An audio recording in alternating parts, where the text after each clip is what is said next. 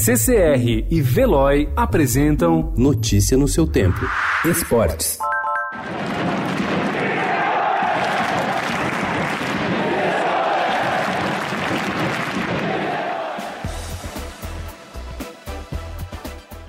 Tóquio entrou em 2020 promovendo o primeiro evento esportivo do Estádio Olímpico, palco principal dos Jogos e que receberá cerimônias de abertura, encerramento, disputas de atletismo e partidas de futebol, inclusive na Paralimpíada. Em campo, o Vissel Kobe de Andrés Iniesta, Davi Villa e Lucas Podolski ganhou do Kashima Antlers por 2 a 0 e foi campeão da Copa do Imperador. O evento teste foi um sucesso e o principal cartão postal dos Jogos de Tóquio entrou na contagem regressiva.